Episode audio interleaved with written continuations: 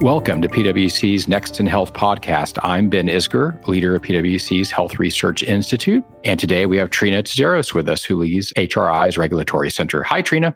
Hi, great to be here. Thanks for joining again, Trine. And we've got a couple of things we wanted to cover today, mainly around vaccines and variants. And all of our listeners know that a third vaccine has now entered the market. So, what's the story on the third vaccine that's going to be added to the two that are already out?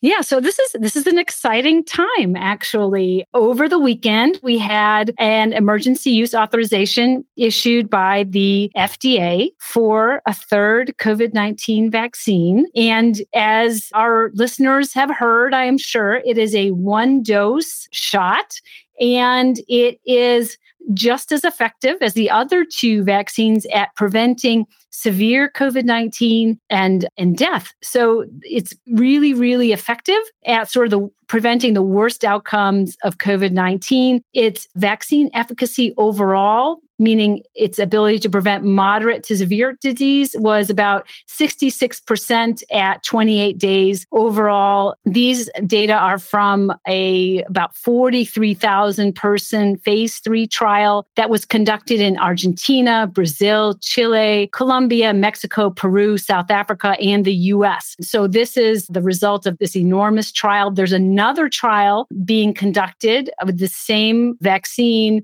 phase 3 trial two dose regimen. And that is going on right now in Belgium, Brazil, Colombia, France, Germany, Philippines, South Africa, Spain, UK, and the US. So this company is working on looking at whether a two dose regimen might also be effective or looking at how effective it is. But as of now, the vials of this vaccine are rolling out uh, across the US, and we expect to see, I think they're thinking 3.9 million doses right away. And then that will rise up to 20 million total by the end of March for the US. And then eventually 100 million single dose vaccines to the US in the first half of this year. So that should really help explode the supply of vaccine in the United States overall. You know, in some, some states that has been the concern that there hasn't been enough supply. We've really ramped up the ability to put shots in arms. We have a lot of people who want shots in their arms. We just need enough shots to go into arms. And now it looks like with this addition of this third vaccine and the other companies ramping up their supply, that we will have enormous number of shots being able to put into the arms of people who want them there. Well, I know one of the questions that comes up a lot when it comes to vaccine efficacy is really parsing the numbers from the trial data in terms of who got sick and at what level of sickness were they protected or not protected. I mean, there's all those questions out there. And I know you have a lot of numbers in front of you, but could you walk through with this third vaccine what that efficacy looks like? How does that break down? Yeah, so the vaccine efficacy for this vaccine against severe and critical cases of COVID 19 at 14 days after folks got their shot was 76.7% and 85% at 28 days after receiving the shot. Pretty remarkably, there were only two hospitalizations in the vaccine group between 14 and 28 days. And after 28 days, there were none deaths. There were none in the vaccine group as of February 5th, 2021. So that's kind of the last time they looked at the data and published it. There were seven in the placebo group as of that same date. So, this vaccine, looking at the data from this large trial, is very effective at preventing severe and critical cases of COVID 19, preventing hospitalizations, preventing deaths. If you look at different age and demographic groups, the numbers hold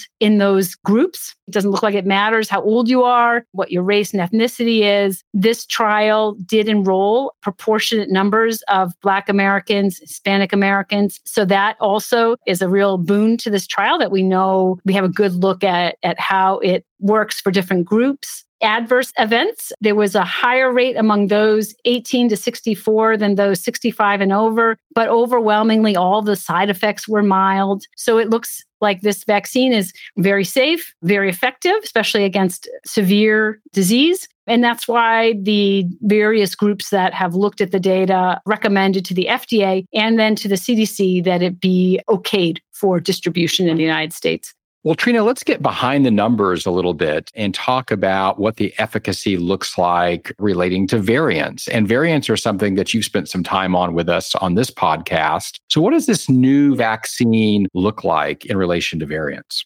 Actually, this is some of the most interesting data in some ways in what's been released, at least to me. I guess the vaccine efficacy overall is the most important data that they released. But what they did, what this company did, which was very interesting, is they sequenced a good number of samples taken from people in their study. And what they found was that in the US, 96% of the sequenced cases were identified as SARS CoV 2 Wuhan H1 variant D614G, which is a mouthful.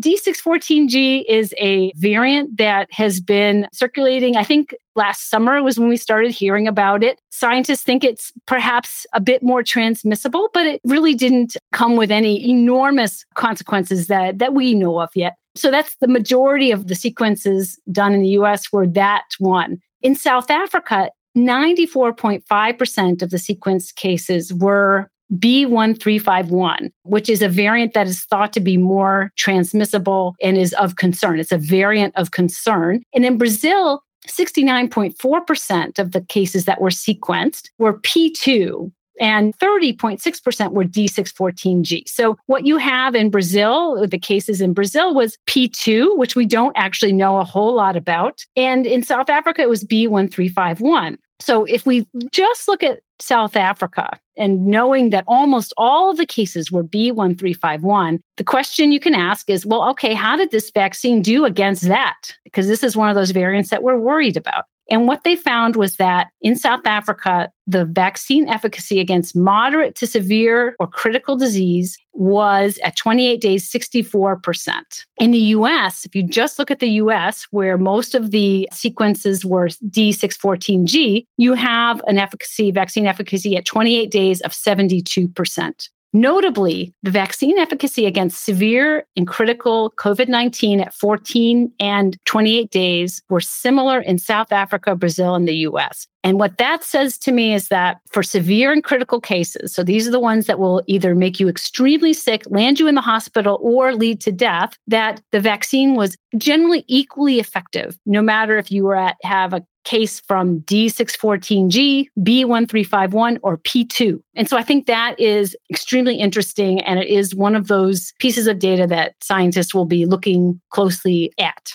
Well, let's change our aperture and switch to a little bit of a different topic that relates, and that is the vaccine supply. Third vaccine hitting the US market, or will quickly be hitting the US market. So, what does that mean for supply overall? Yeah. So this is the beginning of a period that I would say marks a time when we will see an enormous expansion in supply of vaccine in the United States. Manufacturers have promised to supply enough shots to cover 130 million people through March in the United States. So that is the two mRNA vaccines and this brand new one that was just authorized over the weekend. After that, we will have again an explosion in supply with enough vaccine by the middle of the summer to cover 400 million people in the United States. In other words, the entire population. We have seen over the last few weeks a lot of activity in trying to expand our ability to put shots in arms, make vaccines more accessible to more people, to address some of the inequities that have become very clear in recent data published. And then we have a good number of people who are just waiting their turn. They want to be vaccinated. We have a substantial slice of Americans who don't want to be vaccinated or who are hesitant, but we still have millions and millions of people who